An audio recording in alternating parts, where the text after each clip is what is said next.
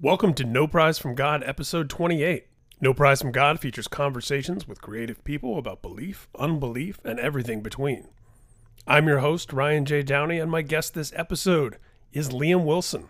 Liam is best known as the longtime bass player for the band The Dillinger Escape Plan. He's been featured on the cover of Bass Player magazine. In more recent years, he's also performed live with the Norwegian black metal act Myrkur, Canadian musician and producer Devin Townsend.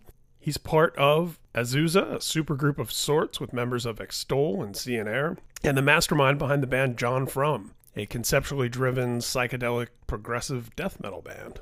He is also one of my favorite people in the world and a fascinating individual.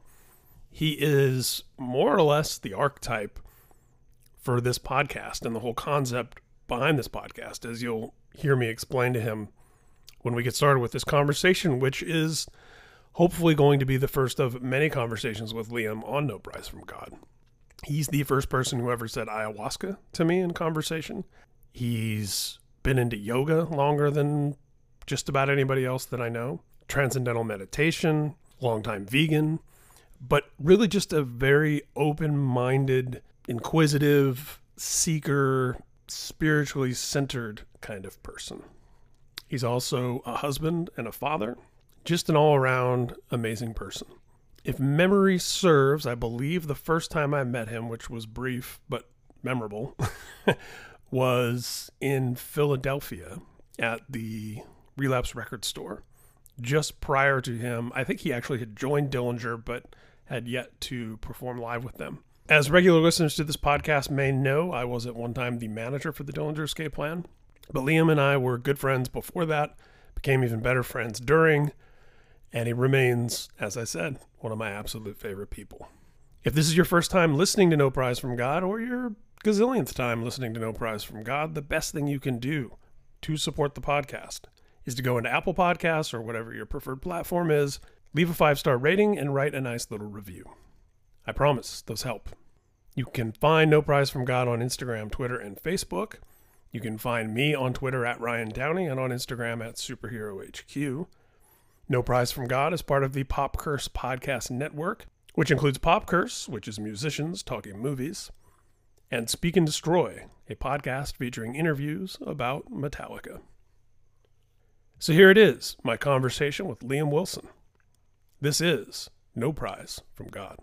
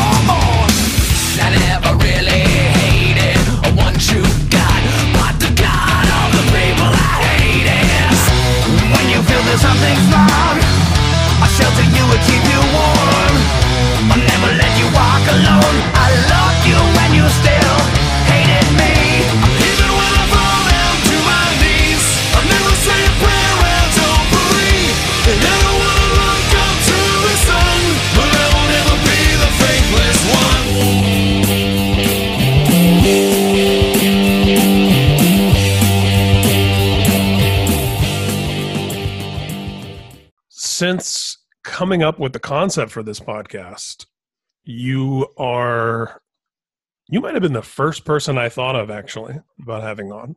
You're definitely among the first two or three, and it's funny because I started the podcast a couple of years ago now at this point, but due to the sporadic nature of actually scheduling and getting episodes out, I think you know I'm less than 30 episodes in, but getting getting better about it You were just getting warmed up. just getting warmed up.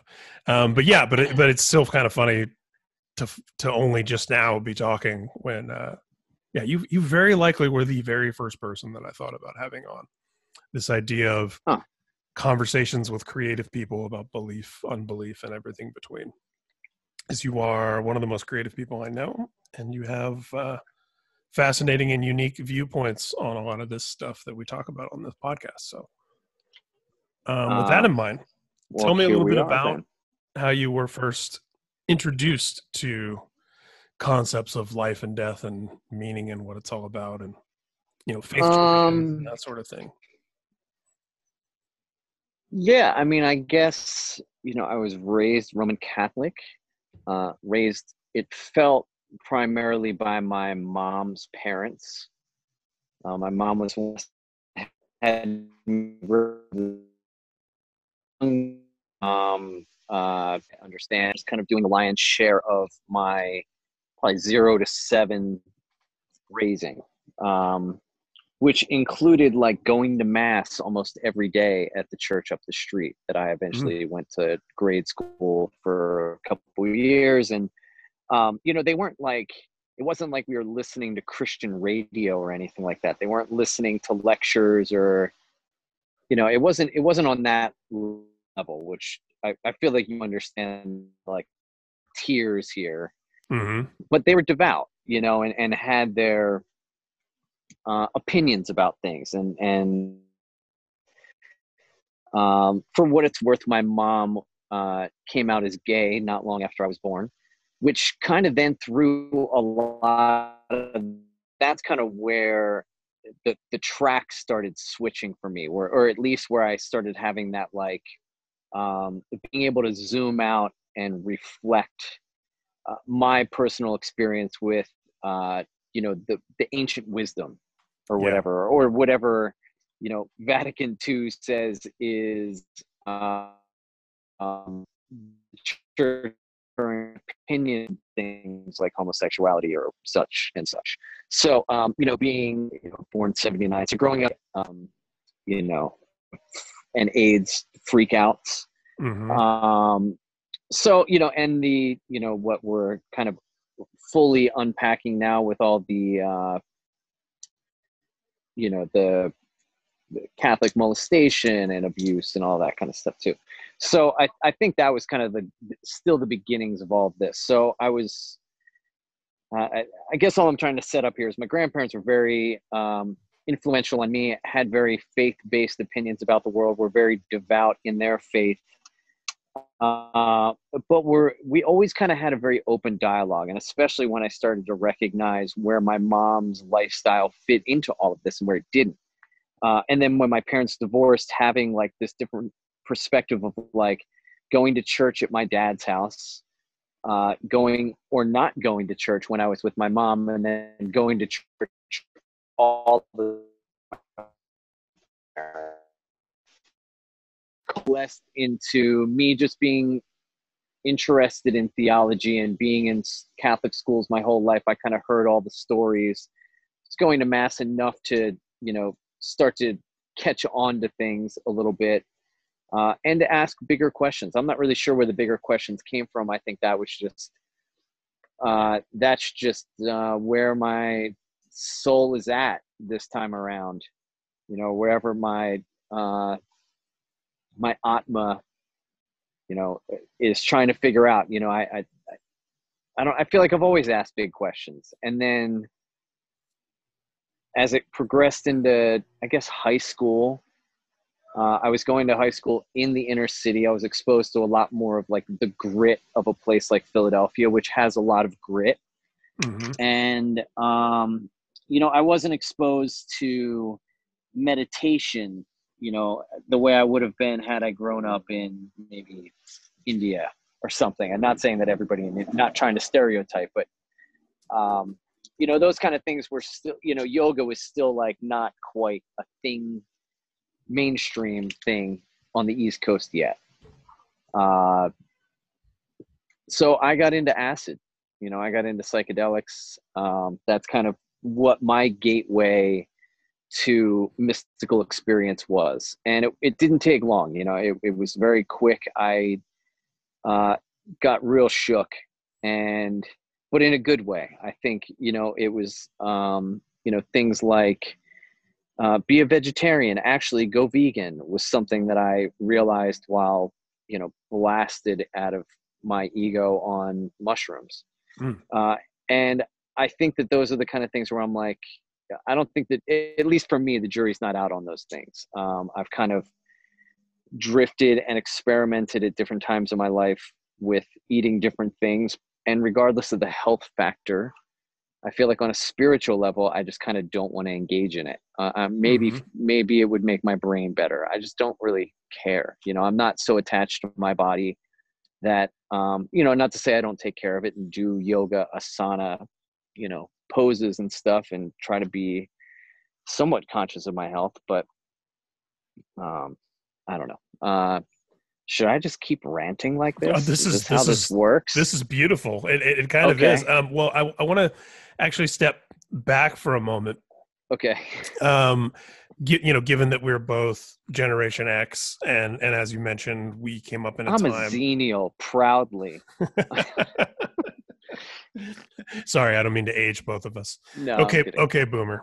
Is Yeah. That's what the kids say, right? Um, yep I, I would, you know, we, as you mentioned, uh, you know, we were unpacking a lot of things, the AIDS crisis, you know, satanic panic on Phil Donahue, right and, yeah satanic panic fuck you know, a, a bunch of a bunch of stuff like that that was, Yeah. you know, all a lot of interspersed with intersections yeah. what we were growing up around. Yeah, and it's crazy to think how controversial Sinead O'Connor ripping up a picture of the Pope on Saturday Night Live was, oh dude even, yeah. even to a lot of progressive leaning people, right? Right. were yeah still found it very offensive and then to look back with the wisdom and hindsight of history about what she Yeah. was specifically protesting is is pretty unreal and especially you and I one of the things we have in common both being of, of Irish Catholic descent sure um, you know having a, did i a- mention my mom was one of seven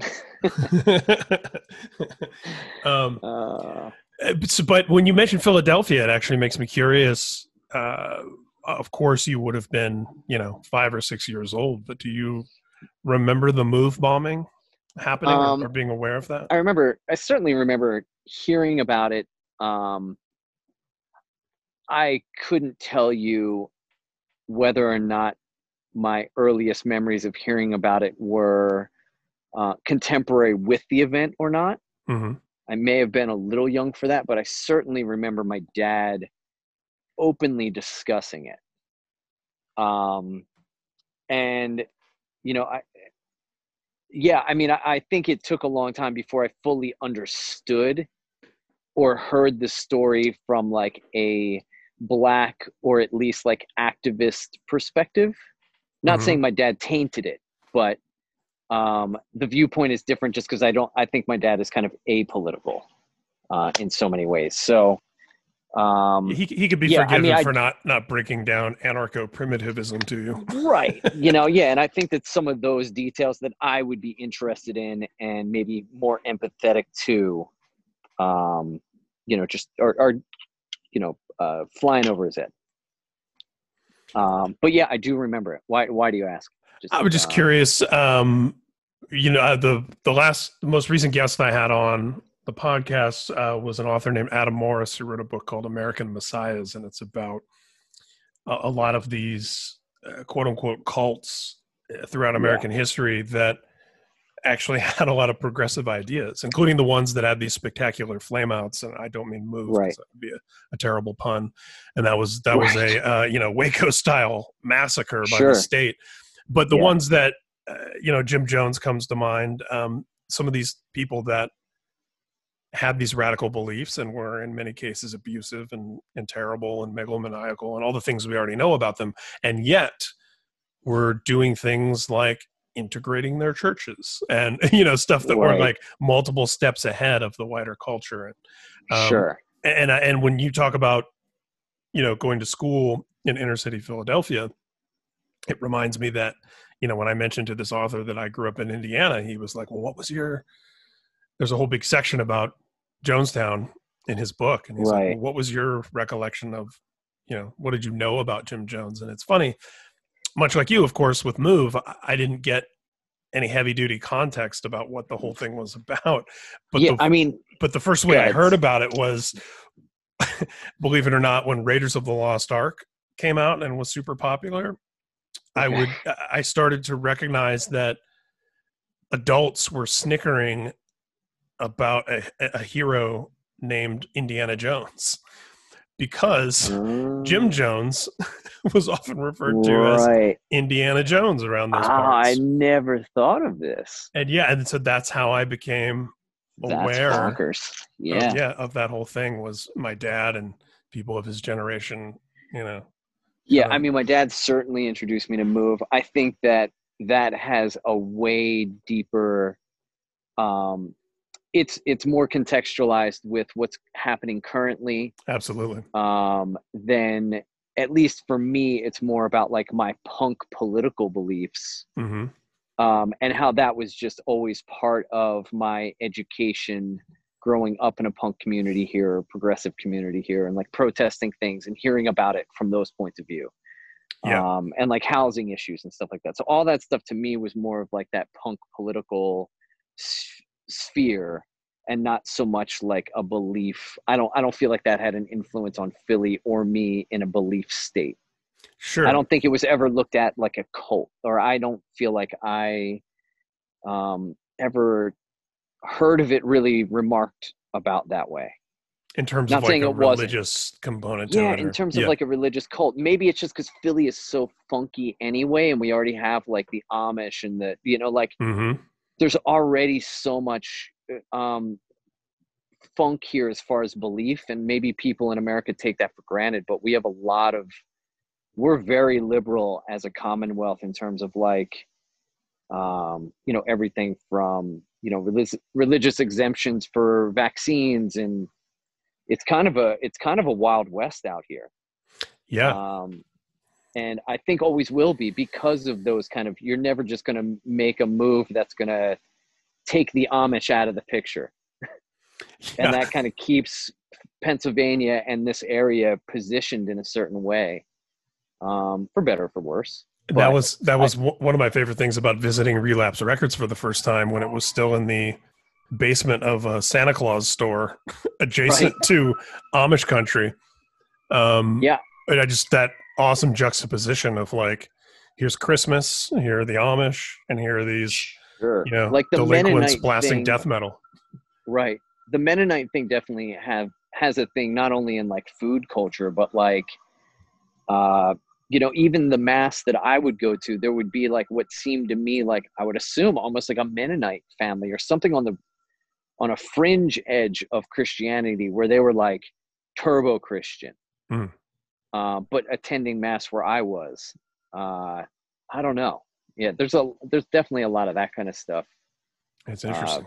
trickling down here so the the psychedelics entered in where we as, a teenager. Uh, I'm gonna say 14, oh wow, young, youngish. 14, definitely like by 15. wow. Thi- I'm gonna say like sophomore in high school. And this question comes from an extremely non-judgmental point of view because, Yeah, as you know, I'm not. I'm certainly not Judgment-free here. anti.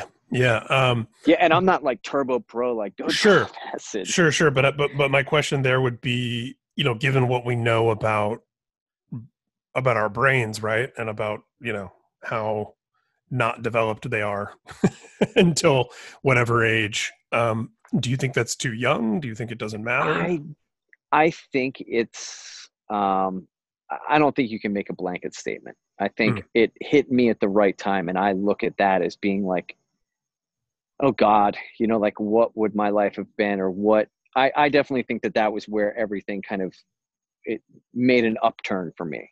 Hmm. Um, I only, you know, of course, I think I learned some things the hard way, but I think anybody who's well versed in psychedelics and still open to any of the other stuff we're discussing um, would probably agree, you know, and much, Mhm. I mean, which is why things like MAPS organization, who are doing tons of work with PTSD and uh, ecstasy and Oh yeah. psilocybin and near death experiences and all the other things that Michael Pollan writes about, and, you know, um, yeah, I don't, I don't know. Um, like I said, I wouldn't say that that's the best time to do it, but for me, it was. That's just kind of how it came. You know, it fell in my lap at that time. I didn't really go seek it out. Uh, And and, and So, did your initial yeah. interest in that because my experience and and this would be very much localized to being you know someone that was into horror movies and heavy metal and and that sort of Right. culture you know i heard about acid from like other metalheads you know so it didn't it didn't have like when i think about psychedelics now as an adult and i think more about primitivism and uh you know eastern eastern philosophy and you know any number of sort of spiritual connotations hearing about acid for me as a teenager was very much just like a, a stoner like yeah we're gonna do some methamphetamines we're gonna smoke some weed I guess. take some acid. I mean, I guess it was coming from like the Grateful Deadish Phish Mm. side of things, which is, you know, I was already a musician at 12. Uh, so by 14, I'm still kind of exploring, like, you know, and trying to figure out my identity. What is it like to be a musician? What kind of musician do I want to be? Am I like Jimi Hendrix, Grateful Dead musician? Am I like King Crimson kind of musician? You know, Mm. what, you know, am I a hardcore musician? Um, so I think my sister, my older sister's influence on me and her interest in that culture and like giving me Phish a picture a picture of nectar. Um, and as a bass player musician, just freaking out. Like there's it's still to this day I find that record pretty indisputably fierce musically. Um so you know, I mean the first time I did shrooms was at a Phish show, which is so stereotypical. Um but almost but almost sort of sort of uh tender how stereotypical And- it. is and, you know what i in mean? Like this- that's cool. in this day and age that's like the rite of passage. That's like Yeah. the Eleusinian mysteries or whatever it is for this right. um you know i don't know. Uh maybe that's a, a lofty way of thinking about it but it's a rite of passage in a sense. Um Sure. and i think especially as a young man you know i'm not like i don't have like a mensis to tell me i'm a man. I'm kind of trying to figure it out. I'm like am I, if i lose my virginity or like have a cool car or whatever what is it? You know if i play guitar in front of a bunch of people am i going to feel you know my balls drop existentially? Um, um, so yeah, I don't know. I mean, and then just I think, and the other thing I have to say about the psychedelics is like it always corroborated with my other thoughts and experiences. Like it didn't. I think at some points, uh, it eclipsed what I thought about religion. Mm, Um, and then. I kind of started tapping into this universalism, or like, you know, my my God is nature, you know, or my God is the universe, or the energy, or the force, or something like that. Um, it became very impersonal, um, and it also kind of became, you know, I think the more I did psychedelics, the more I kind of killed God and tried to um, reinvent myself as God Mm, sure in some way. Yeah. Um, and then, you know, more so recently, I realized I've been humbled enough to just be like, I don't know shit about shit. And I'm certainly not God. And like, I might be able to name some stuff, and science might be able to tell me why something measures the way it does or reacts this way. But like, and not to say it's not getting there rapidly, but until science can like basically create a sperm and an egg out of absolutely nothing and make it create a human and then eventually a human race then i'm still open to a lot of other conversations about right what what Yeah. else is happening here um and and you know, know when, when you hear about or when i hear about string theory and the multiverse and you know all this sort of uh, really any anytime science opens the door to things unseen to me it sort of calls back to like okay well perhaps early humankind was already in tune with some of these ideas Well, and just I- lacked the the way to communicate it and the way that we communicate it now. Or or the other thing is like i kind of think we're like devolving. You Mm. know i think everybody's like they think that because we have an iphone in our pocket and we're technologically advanced that we're actually evolving as a species which i think is not true. And i would even say that like although language has done some great things for us there may have been a time where we were telepathic and language is just kind of like a really kind of like crude photocopy of what it used to be. Um you know i mean that and that's getting a little out there but um i don't know. I mean i, I kind of feel like and i was trying to get to here earlier where it, it just kind of seemed like psychedelics corroborated everything else that i was seeing and hearing about and the more i learn now after going through that kind of universal atheistic stage of doubt and questioning all this stuff that i'm reading and you know i'd read the bible i'd read the gita i'd read some of this other stuff that's out there, you know, Buddhist philosophy. And it just kind of seemed like when I was on psychedelics, it was like, oh, oh, it all makes sense. Mm. All I've, heard, the I- I've heard this from people All the before. yeah. geometric stuff in the mosques, everything. It's like, oh, okay. I get it. All of these things are talking about the same thing, and one of them might be calling it soul. One of them might be calling it Surya. One of it, one of these other people over here might be calling it the sun. But we're all talking about the flaming ball in the middle of our universe, um, or in the middle of our solar system. Sorry, that you know it, we're all talking about the same thing. Uh, it's just kind of represented in different ways, and maybe all these different kind of avatars of it. And of course, it gets distorted terribly um, by all by most religions, but uh, all these different avatars that people are seeing uh, just maybe is like the way it should um, represent itself and unfold itself to them. So for some, it might be some like machine elves. Other people, it might be Jesus on a cross. Other people might be like, I don't really want to deal with uh, your representation of a white god, so they go with some blue Krishna. You know, I, I don't know. Um, Yeah, I, now I, I'm just I- trailing off again. No, no, I think you're Um, I, we're you're in a great spot because it uh, uh, and and you know and without falling into cliche, you know, we could certainly talk about how these ideas become you know codified and and ritualized and and so on and so forth and kind of start to lose their meaning as their as it's a copy of a copy.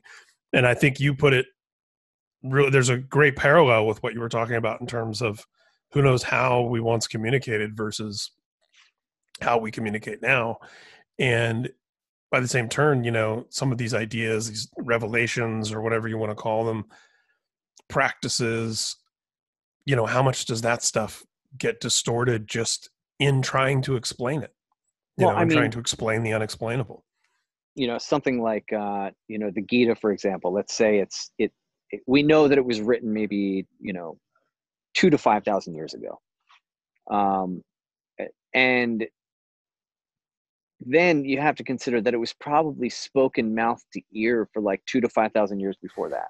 hmm um you know and then how much of it's changed or how much of it like maybe the mouth to ear was like the better way of remembering it. You know at what point does it start to get distorted? Or Yeah. is it not distorted at all? You know something like you know or, do- or, or does it improve? Does it improve as it goes? Does it Yeah. improve? Does it get you know sharpened over time? Or is it not distorted at all but the further and further away we get from it the more we're just like that isn't true right you know but maybe it Right. fucking was because you know sorry to curse but may, you know i mean if you told me that 200 million years ago which already is blowing my mind 200 million years ago there were these giant lizards that walked i'd be like you're full of shit. Fuck you. But yeah, yeah. lo and behold it's fucking true. And you know so now i'm just like i don't know shit about shit. Maybe humans Yeah. did ride dinosaurs. I actually don't know. I mean that th- and this, i wouldn't this be comes up that people are suppressing all the information anyway because Mm-hmm. it doesn't fit the narrative. I mean that's a current you know can't put that past anybody now. It, that this is a reoccurring theme on this podcast, uh, and I think it, it's a big it's a big part of why having these conversations is so interesting for me and so fascinating. Is that I have come around, and people who've listened to this podcast a lot might be rolling their eyes and turning down their car stereo right now because they've heard me say it so many times. But I've come around to the idea that um, certainty is is kind of the death of faith for me. Like I am sure I'm so much more comfortable now in the mystery and in the unknown well it's not then than it's I've not ever faith been. certainty is not faith Right. Right. You and know, that was and that was sort of, you know, like the shelter album, right? Quest for Certainty. That Yeah. was what my spiritual pursuit was all about for such a long time was well, I gotta solve the puzzle, right? I gotta I gotta I gotta answer the riddle. I've got to figure out what everything's all about and then I'll know and then I'll be content. right And but that's not true now I'm finding contentment in the discontent. You know, and in the uh well it's just i think being an adult and having that cognitive dissonance and being okay with it just Being like, okay it's with not, it. it's That's the it's not either part. or it's both and yes. you know like you can't have a heaven without a hell you can't have it ha- you well this is getting a little deeper, but bear with me. And I'm gonna name drop like you brought up Shelter and Ray Cappo or Raghunath. Like I'm all I'm totally down with most of what he's onto these days. Mm. Um, and I think that he's really got it dialed in in terms of like everybody in the West is into yoga, and you go to the yoga studio, you do a handstand, you have great abs, but you're still an asshole when you come off the mat. Like what what's the point? Yeah. You're missing Yeah. the point. Yeah. Um, and um, oh shit, I was gonna say something else uh, about that. Yeah, you were talking. We were talking about uh, about, about the not either or, but the uh, the doubt. Um, yeah, maybe I'll come back around to it. Uh, ah, shit. What were you saying right before that? um, what was I saying right before that? Uh, uh, certainty being the death of faith. Yeah, shit. Uh, maybe Cont- content Maybe and the content and the discontent. Well, yeah, I mean, all of which are great points. Um, I don't know. Maybe this, maybe this is a dead end. I'll think of it later. Uh, I will say though, getting back to um, some of the stuff that Raghunath is uh, promoting, um, or like some of the people that I've been turned on to through him. This guy, uh, Radhanath Swami. Uh, I've been thinking a lot about just kind of maybe switch gears or something, but I've been thinking a lot about the idea that we have the engineering, whether it's social or technological, to fix most of, I think, what I conceive of as society's biggest problems, um, Hmm. whether they be like global warming or identity politics or all this other, you know. Uh, but I, I, I fear that we would just end up doing it again. We would just pollute everything again. Uh, because we're not actually fixing the problem, which is like our personal disconnection from whatever we want to believe God is. Part of the problem is because we've pretty much killed God by killing religion, so we throw the baby out with the bathwater. You can hate Catholicism, but I still think that most people then just throw God away altogether, and that's Of kind of course. I, I'm starting to think a little foolish. Um, so you know, I'm very skeptical of where society is going and all the white noise. Like, all, not saying that protesting and activism isn't important, but like, if we're not filling the God-shaped hole in our soul, then we're just talking about like details. Right. Uh, and you know, so that's kind of disheartening for me, but also kind of relieving to be like, I feel like that's the solution.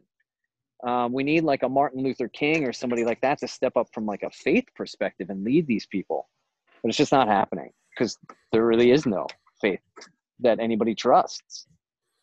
Um, I don't know. Yeah, and, Uh, and that was something that I came to, you know, because both of us, I think, came to radical politics and so forth. You know, we discovered a lot of that through punk music and and subculture. And yeah, I was frustrated kind of early on by both the the more sort of radical thinkers in that community how they would toss the baby out with the bathwater and would seek to divorce the spiritual components of figures like Malcolm X or MLK.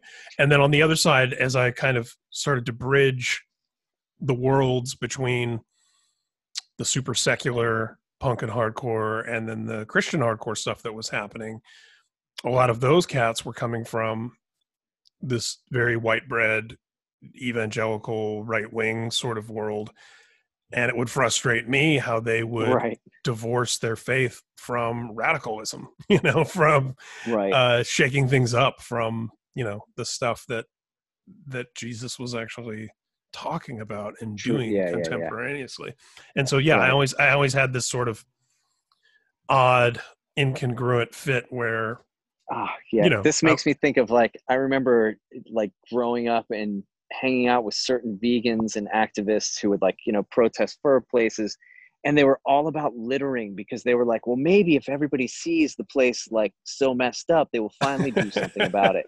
right And like they were legit, like they honestly thought this way. I just like, this is- I mean, it was great because it for I'm still thinking about it. I'm still like rolling this over in my head, but like, yeah what the wow. yeah it, isn't it The crazy lengths. and, and then i also wonder as, as i as i've gotten older and as you and as you said you know being humbled by things you know how much how much of my own identity did i then uh, sort of champion, you know, seeing myself as like like a badge of honor that I didn't quite fit in here and didn't quite fit in there. Right. Because you know, I was always outsmarting whatever group I was around. right of course it's like i mean that's always the thing is like you get ex- you you go into a fringe group because you're not accepted anywhere else and all of a sudden you crave acceptance and then all of a sudden that flips on its head yeah.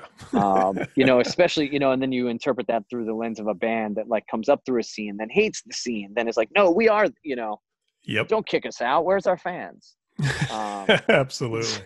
Yeah. Rem- uh, rem- reminds me of, uh, you know, doing my, my second cover story on Dashboard Confessional in 2002 and being told by his management and label at the time that I wasn't allowed to use the word emo in conversation.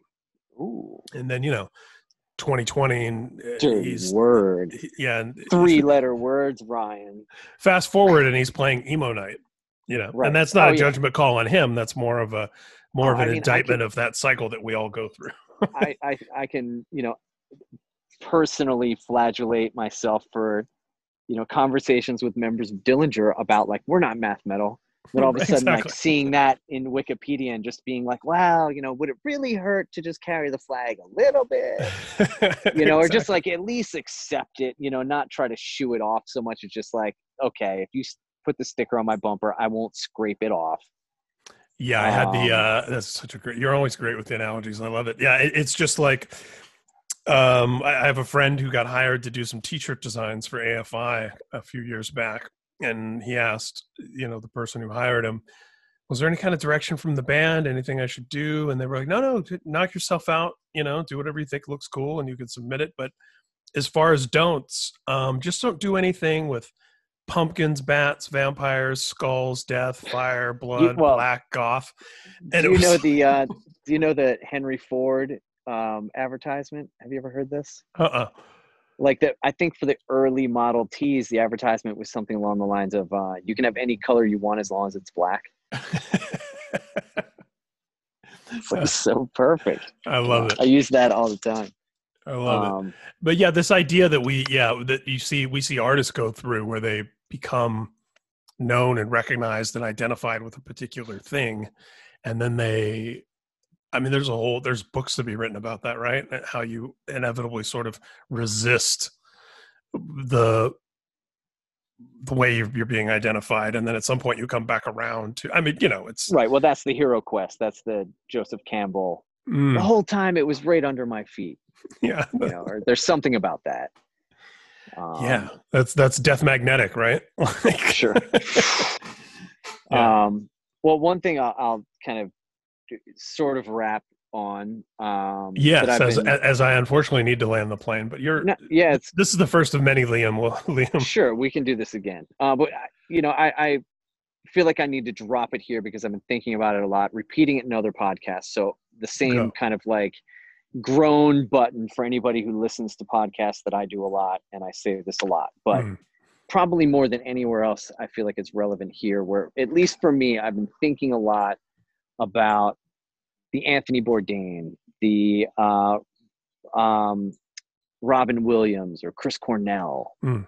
you know, or s- these people that, like, at least from the outsider point of view, have like everything the material world could offer them at arm's length.